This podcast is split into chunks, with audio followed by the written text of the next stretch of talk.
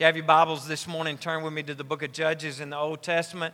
Judges chapter 4 is where we're going to be. And while you're finding that, uh, just want to uh, announce our women's Wednesday night Bible study uh, will be kicking off next month in September. And so, if you're interested in that uh, Wednesday night Bible study, we'll be getting you more information about that. I believe there was a group text that went out to women's ministry. Um, and so, uh, there's a sign up on the Welcome Center. You can sign up and order your book there for that. Uh, also, Wednesday night services have resumed. Uh, started a, a, really awesome Bible study this past weekend here in the sanctuary uh, on anxiety. And so, if you have anxiety or stress or worry, uh, we're going through a great Bible study by Max Lucado called Anxious for Nothing. We'd love to have you join us. We're starting week two.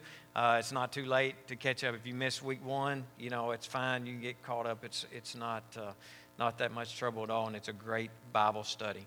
Well, we're in week three of this series that we're doing from the book of Judges.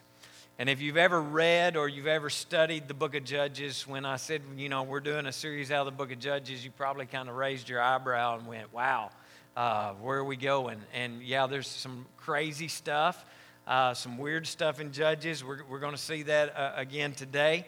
And, and, what we're doing is in this series is we're basically looking at the ups and downs of the nation of Israel. We're seeing them, you know, on their spiritual highs. We're seeing them at their spiritual lows. Uh, and so this this book of Judges is just filled with stories, basically showing the history of that. And so the reason we're doing this is because I believe, and I've told you, I believe that every single one of us can relate to Israel uh, and the, the children of God back in the Old Time in the Old Testament. Because if we're perfectly honest, we're not at our best every single day when it comes to being a follower of Jesus. We have our ups, we have our downs, we have our highs, we have our lows. You know, I said, you know, some days you feel like you're a super Christian, and the next day you're even wondering if God's going to let you into heaven, right? And I mean, so you know, if we're all honest, we, we have those days. And so I believe that there's a lot that uh, we can learn from the struggles uh, that we see Israel going through. And so that's why I believe it's relevant. As crazy as the stories are, there's some awesome lessons to be learned. And we've been looking at the lessons and kind of picking those out the last couple of weeks. Uh, and so uh, we're, we're seeing in this also how God uses just some ordinary people, right? Just ordinary folks to do extraordinary things. And this morning, the next judge uh, or leader that God calls out that we're going to be introduced to here in uh, Judges chapter 4 uh, to help the Israelites is Deborah, all right? And you may notice by the name Deborah that she's a female.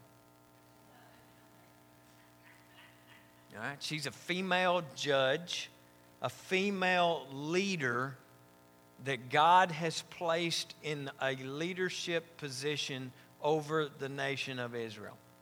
Okay? So let's pick up her story this morning, starting in chapter 4 and I'm just going to hit the highlights of some of these verses for the sake of time, but it's still a lot of scripture. If you have your Bibles, you can follow along, or we will have uh, it on the screen for you this morning as well. Starting verse 1, chapter 4 says, Again, the Israelites did evil in the eyes of the Lord, now that Ehud, the left handed dude, was dead.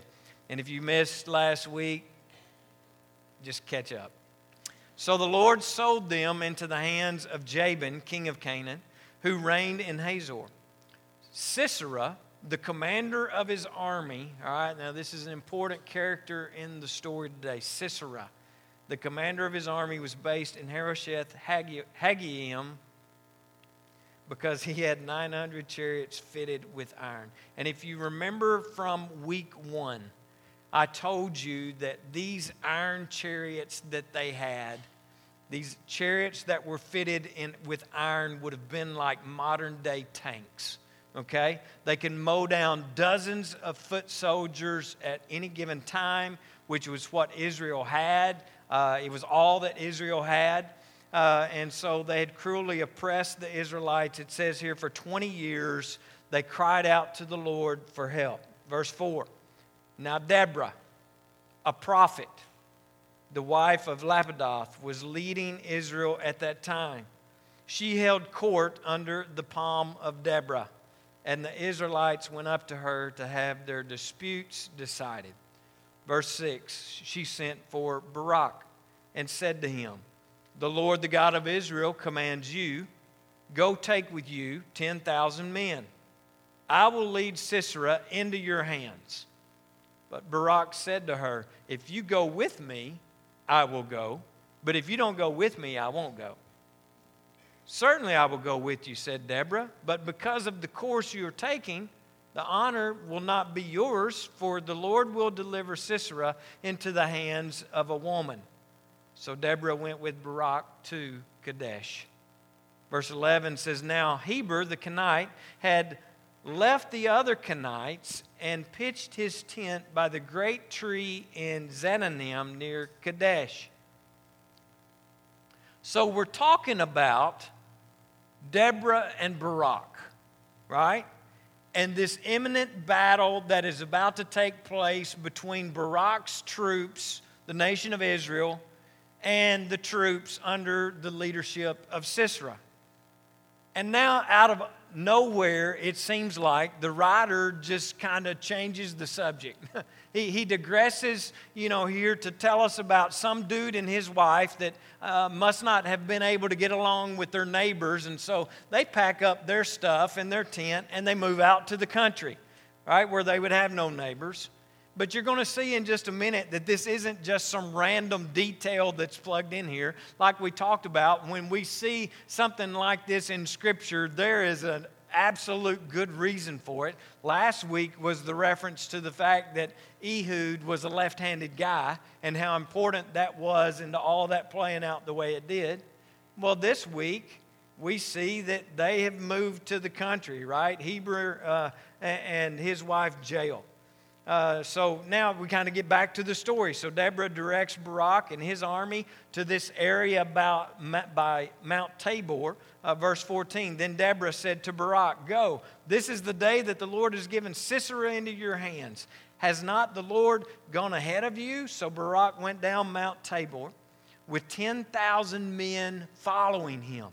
All right, and this area that they went down to there by Mount Tabor, we also need to understand this about that is that this area was a dried up river basin, okay, which is another important detail that we need to know as we go forward. Verse 15 At Barak's advance, the Lord routed Sisera and all of his chariots and army by the sword. And Sisera got down from his chariot and fled on foot. All right, and so we learn on over in, in, chapter 5, as you continue to read it here through the book of Judges, we find out the reason that Sisera had to run away on foot, right? Instead of escaping in one of his tanks, one of his iron chariots, right? It says that he fled by foot. And so the reason that we find later that it happened that way, that he had to flee by foot, is because of this. This huge rainstorm happened while all this was going on and the river basin flooded, right? And, and, so don't miss this. These 900 chariots of iron that we talked about in week one that looked undefeatable, looked like an enemy that can never be taken, an enemy that can never be conquered. These 900 chariots here all got stuck in the mud, all right? So they're all stuck in the mud. And what's even more remarkable about this is that it happened during a dry season when it would never have rained. Right? This was kind of like, I'll give you an example what this would be like. This would be like it's snowing in Arkansas in July. All right? So, an incredible event. God has actually shown them a miracle in this rainstorm. And, and so the enemy was you know, annihilated without even a single blow before it even started because the chariots were stuck. And like we talked about in week one, just because the enemy looks unbeatable, just because the enemy looks so strong, don't ever underestimate your God. Never underestimate what God can do. It may look like you know, the unthinkable, the un, uh, undefeatable uh, enemy or, or issue going on in your life, but never underestimate what God can do or what God is doing leading up to uh, the victory. Sisera had uh, this huge advantage with these iron chariots, huge advantage. But God did a miracle and turned 900 chariots into boat anchors, right? 900 chariots into dead weight. So Sisera is running for his life now. He's fleeing on foot. Verse 17 tells us Sisera, meanwhile, fled on foot to the tent of Jael, the wife of Heber the Kenite. All right? Remember this random couple from earlier that had all of a sudden moved to the country? Just so happens their tent is located at the very place where Sisera happens to be making his great escape. Listen, folks, uh, one, one lesson uh, real quickly that we can get from this you may not understand why God has you where you're at. You may not understand why God has put you in this job or in this situation or why God has moved you to Faulkner County or, or, or, you know, whatever. You may not understand why God moved you where He did, but pay attention because it's a part of His plan. More than likely, it's a part of His plan because, like we learned last week, God will put opportunities in front of you that are too big to miss, right? Verse 18 says, Jael went out to meet Sisera and said to him, Come, my lord, come right in. Don't be afraid. So he entered her tent, and she covered him with a blanket. I'm thirsty, he said. Please give me some water. So she opened a skin of milk, gave him a drink, and covered him up. Isn't that sweet of her? All right, this evil, this evil leader, this bad guy comes and she invites him in and, and, and, you know, gives him some milk and cookies and a blankie. And, you know, he's, he's had his milk and he wraps up in his blanket and out he goes. out he goes.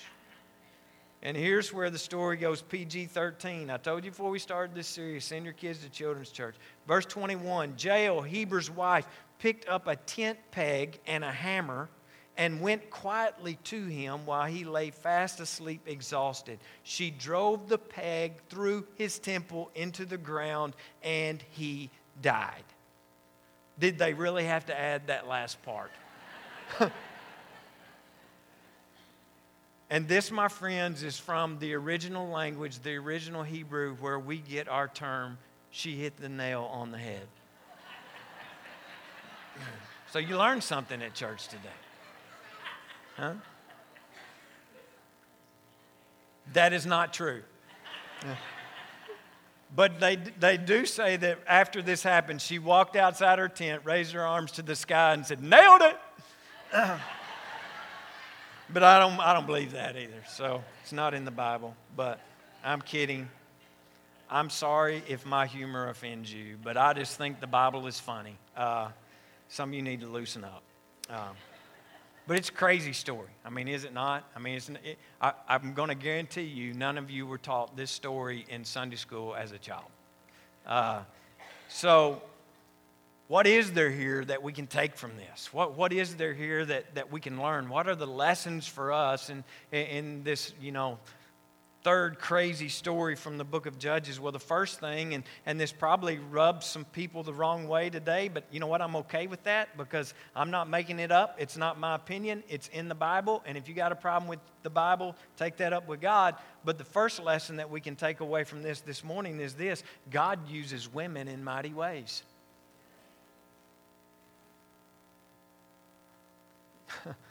this story gives us two great examples of God using women in, in very powerful ways. Deborah was a what? Prophet. Deborah was a prophet called by God to be a prophet of God. And we see here not only did God call her to be a prophet, but she was also a very wise and respected leader among God's people. Right? And, and people were coming to her from all around for advice and, and, for leadership and to help make decisions and help settle disputes. You know, and, and she found herself in this role. Why? Because of the gifts that God had given her. right? Because of the gifts that God had given her. And, and, you know, the ones like we talked about last week that every single one of us have. Listen, women have access to every spiritual gift that men have access to. The Bible is clear on that. And, and, and that he uses women to build his kingdom right? And, those of you who have met my wife, for those of you that haven't met my wife, uh, you should. Uh, but if you know her very well, you know that I did not marry a weak and superficial woman. uh, she has more knowledge, more education, more talent, more ability in her pinky than I have in my whole body.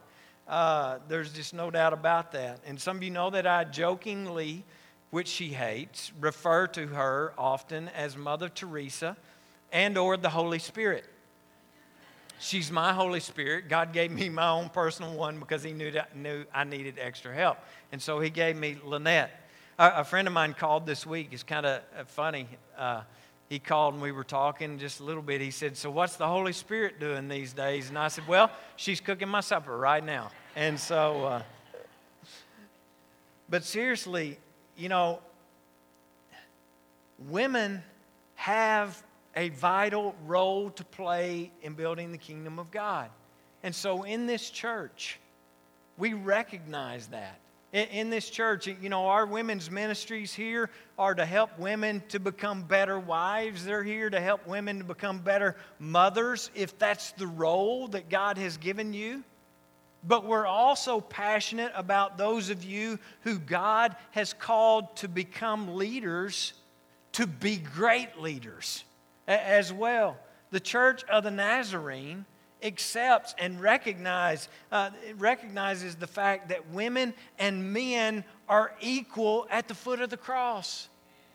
We're all equal in, in God's eyes, and, and that God uses women. You can't deny this, that God uses women all throughout the Bible and all throughout the scripture to teach, to be prophets, and to be leaders. And so I just want to speak directly to the women that are here this uh, morning for just a minute. God has a calling on your life, He has gifted you. And it's not just to sit on the sidelines and make coffee for the fellowships, right? It's so much more than that. So ask yourself, women, what are my gifts and what is my calling on, my, li- my life? And have you risen up? To obey and to follow that calling. Like Deborah, you need to get in the fight and be used by God because you have an important strength and an important gift that is critical to the body of Christ and to the church. Deborah was a leader of the highest caliber, the wisest and most courageous person probably in all of Israel at the time. And so we need to reject this idea that God doesn't give women the same gifts as He does to men, and there's no distinction of roles within the church. I'm praying that the young girls in our church grow up to be Deborahs right? Deborah's in the home encouraging their husbands and their families, uh, being encouragers to them. Deborah's in ministry, calling people to, to give and calling people to pray and calling people to, to serve our Lord and Savior and leading us in that. And, and might I, I just add this morning, we have some incredible Deborahs in our church right now. We're blessed to have some women that are great leaders and have great talents, and they're using them for the glory of God to do the ministry of the church and the will of God. But you know what? We need more Deborahs in the church, and we need more Deborahs in our community and in our world. So, whether that makes you uncomfortable or not, that's the first lesson that I believe we have to take away from this story this morning. But there's more. Deborah goes on to write a song. Not only is she awesome, but she's a songwriter. Who knew? And so she goes on to write a song. We find it in chapter 5, the next chapter. So, yes, God put the writings of a woman in the Bible. It's in chapter 5. And here we learn our second lesson. When leaders lead, God will be praised. All right, and, and so just uh, in summary, there in chapter 5, uh, verse 2, Deborah says, When the princes in Israel take the lead. She also says, when the people willingly offer themselves, praise the Lord. And then in verse 9, my heart is with Israel's princes. It's with the willing volunteers among the people. Praise the Lord. And then in verse 13, she begins to list the various tribes that had come and gotten in the game, the various tribes that had joined in the fight. But don't miss this, she also mentioned the ones who didn't. Right? In verse 14 says, From Ephraim they came. Verse 15, the faithful from, uh, you know, Issachar came. Verse 18, the people of Zebulun risked their lives. But verse 17, however, says this But the tribe of Gilead stayed beyond the Jordan. And Dan, why did he linger by the ships?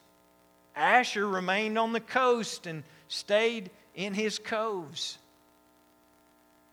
Blessed are the ones who step forward in faith to fight. Don't miss that. Blessed are the volunteers, huh?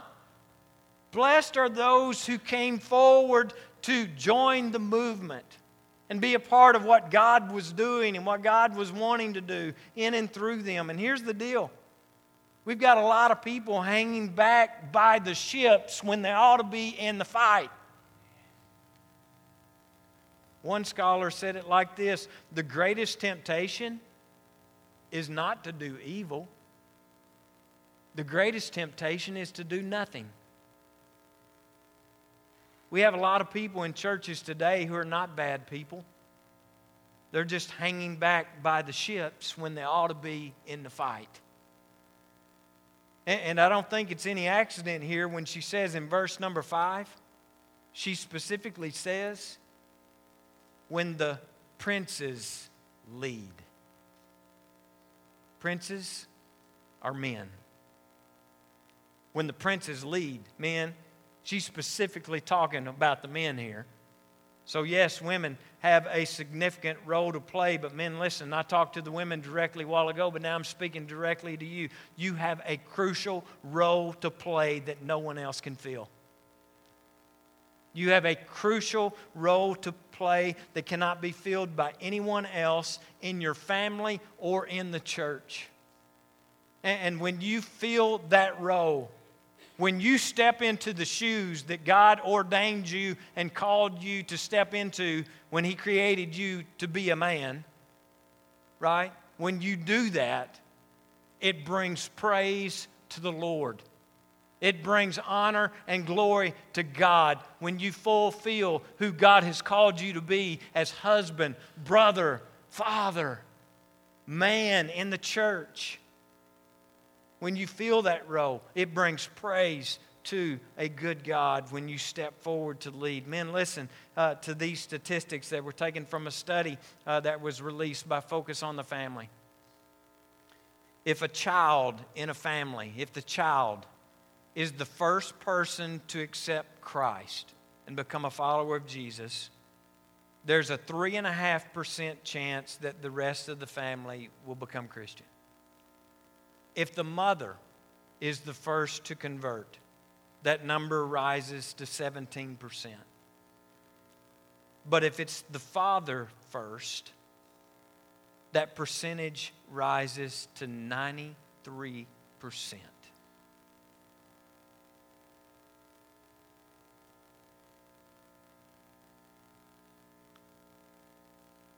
When the princes lead, the Lord will be praised.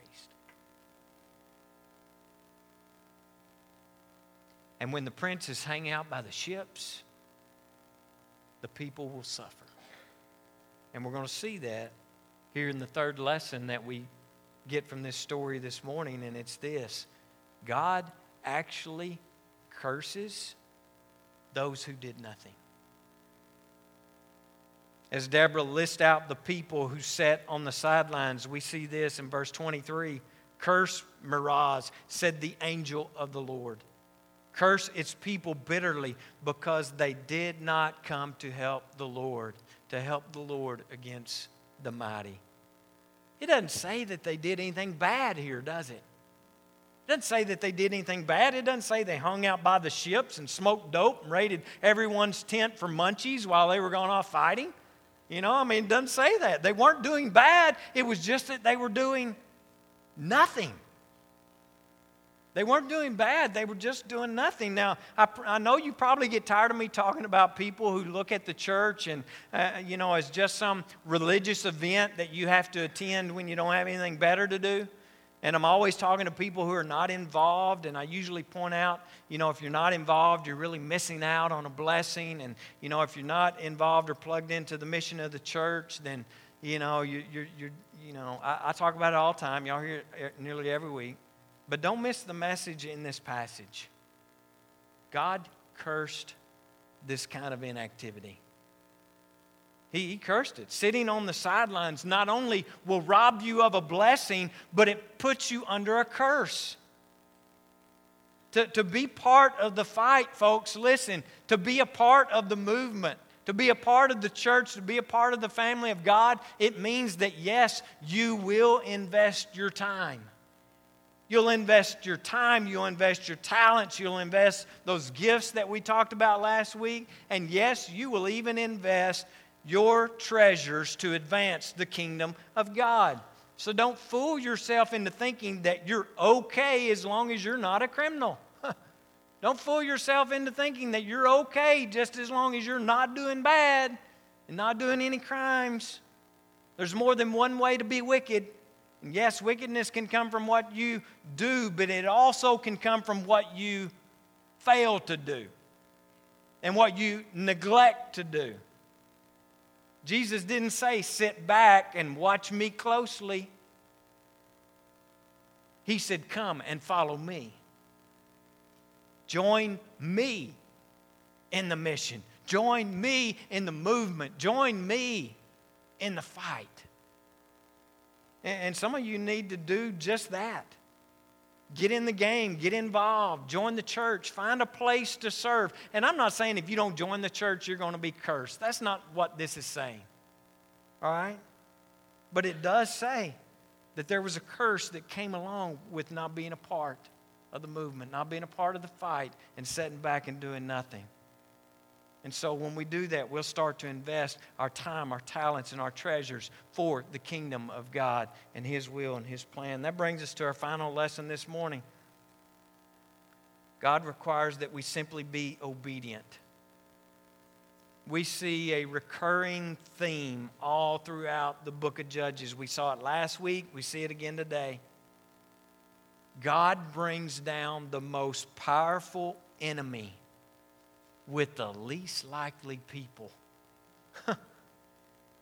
he brings down the most powerful uh, enemy with not so powerful instruments. Last week it was a lefty and a tribe of righties, right? This week it's a housewife with a tent peg. And oh, by the way, she was probably the only one in the house that knew where the hammer was. That's why God didn't call the man to do it. Number one, the man would have said, Oh, we'll do that tomorrow, right? She was the only one that knew where the hammer was. But God brings down the most powerful enemies with not so powerful instruments. And don't miss this over and over in the book of Judges and all throughout the Bible, God does His work through our availability, not our ability. He does it through those who are available. I, have shared this with you before, and I'm sure you've seen it on church signs before. He doesn't call those that are qualified, He qualifies the ones that He calls. He's looking for someone that will be available and that will be obedient, and He'll take care of all the rest. Verse 24 says, most blessed of women be Jael. A housewife with a simple tent stake that said, Here I am, use me. You remember back at the beginning of the story when Deborah told Barak that a, a woman would get credit for the defeat of Sisera? Remember that? And in reading that, you think she's talking about herself, right? Because she's a woman, she's the leader of the nation of Israel, and he wants her to go, and so she goes and she says, You know, a woman's going to get credit for this. She wasn't talking about herself, she was talking about tent lady. Huh? Who was available. And, and, and something else about this, verse 24 there says, Most blessed of women. When, when I see that most blessed, it reminds me of another lady in the Bible in the New Testament, Mary, the mother of Jesus. You know, and, and, and the angel of the Lord said to her, Blessed are you among women. And like I told you in week one of this series, you know, that if we pay attention, the entire book of Judges actually is just pointing us to the coming of Jesus here to this earth. And his arrival to this world came about, and don't miss this, because a young lady, a young teenage virgin, is told that she's going to give birth to a son who will be the Savior of the world. And as an unmarried virgin, she has no way of making that happen. Right? She doesn't have the ability. There's no way, no how she can make that happen. She can't do it, but who can? God can, right? But here's the deal when, when, when, the angel comes to Mary and is telling her all of this, Mary knows that I, you know, I can't do this, but Mary's prayer, don't miss this, was just a simple, simple act of obedience. And she said over in the Gospel of Luke, she said, Be it unto me according to your word. Friends, that's a prayer of surrender. That, that's a prayer of faith. I know I can't do this, but I trust you, God. I have faith in you that you can. It sounds like a crazy plan. The enemy looks so strong and so powerful. You know, I can never defeat that. We could never overcome that. And that's what Mary saw, but Mary just prayed this simple prayer Be it unto me according to your word, be it unto me according to your will. God, I'll do what you say. I'll trust you with the results. It's just simple obedience by us. And that is always, always, when you see this throughout Scripture, and even today, that's how God brings salvation to others. That's how God brings salvation to the world is through the simple obedience of often just one. Are you willing to pray? Here I am. Use me. Here I am, Lord. Send me. Uh, are you willing to say, God, I'll give you whatever you tell me to give? I'll serve you wherever you tell me to serve. I'll go where you tell me to go, and I'll trust you because you told me to trust you. And, and here's, you know, what this story shows us when we do that this simple act of obedience that He will work out all the details in advance. He'll have it all worked out. He'll put the right people in the right tent, in the right place at the right time. Right? He'll work all that out because we can't. And you'll see that. He does that to show you, and then He'll show you exactly what it is that He wants you to do the opportunity and the ministry that's there. And friends, I'm praying that for me. I'm praying that in my life. I'm praying that uh, for your life is just simple obedience because God can use us all to do some great things. Even if just one this morning walked out of here and said, I'll be available and I'll be obedient, there is no telling what God could do in and through you and what the future might look like if you would just simply be available and obedient. You know, on, on later, at the end of this story, it goes on to tell us that after uh, Sisera was defeated and all this took place, that Israel experienced after that, because of that victory, they experienced 40 years of peace. And it all hinged on tent lady. the future, an awesome future, the next 40 years could very well be determined by your simple act of obedience or your act of disobedience. Think about it the impact that can be made by one. God can use us all to do some great and mighty and powerful things to build His kingdom. And will you join Him in saying, Will you join Mary in saying? Will you join Deborah and Jael in saying, Be it unto me according to your plan, according to your word, according to your will? A simple act of obedience can be the gateway to a mighty work of God. And I'm glad you're here this morning because we're going to celebrate with a couple of young men who are modeling for us, some very young men who are modeling for some adults this morning exactly what it means to simply be obedience and what that looks like. This morning, they're coming today as a simple act of obedience to be baptized because the scripture is clear and they will tell you themselves. The Bible says, repent and be baptized.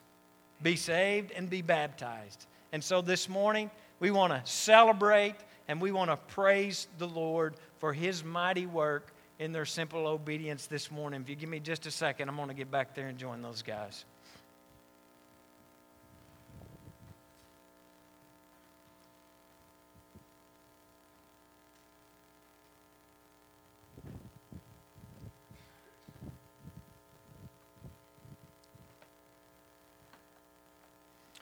Both of these guys are so excited to be making this profession, public profession of their faith this morning. And so, who's going first? AJ? AJ, come join me. AJ Bohannon. I gave you a statistic earlier about uh, the father becoming a, a Christian and the percentage of the family that will follow that.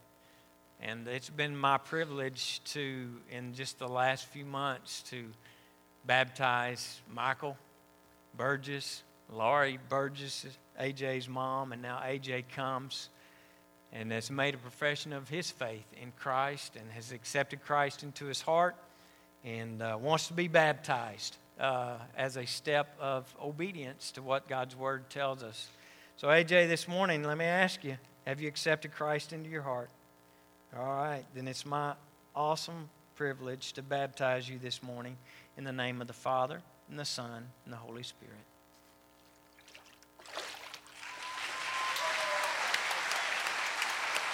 Good job. Come on, Ian. Join me down here. This is Ian McNabb. Ian, just have a seat right there. Ian and his family came and talked to me about Ian had accepted Christ, and they were worried that he might be too young. And I talked to him, and they talked to him, and I'm going to tell you what, this guy knows more about what it means to be saved than most adults. And I believe with all my heart that Ian has accepted Christ, and he's asked him to come into his heart and to forgive him of his sins. And he knows that if he makes a mistake or messes up in the future, that all he needs to do is go to God and ask God to forgive him again. And that grace is sufficient. Ian, this morning, it's my honor to baptize you. And let me just ask you this morning, just to make sure, if you accepted Christ as your Savior? Amen. Then it's my privilege to baptize you in the name of the Father, the Son, and the Holy Spirit. Awesome.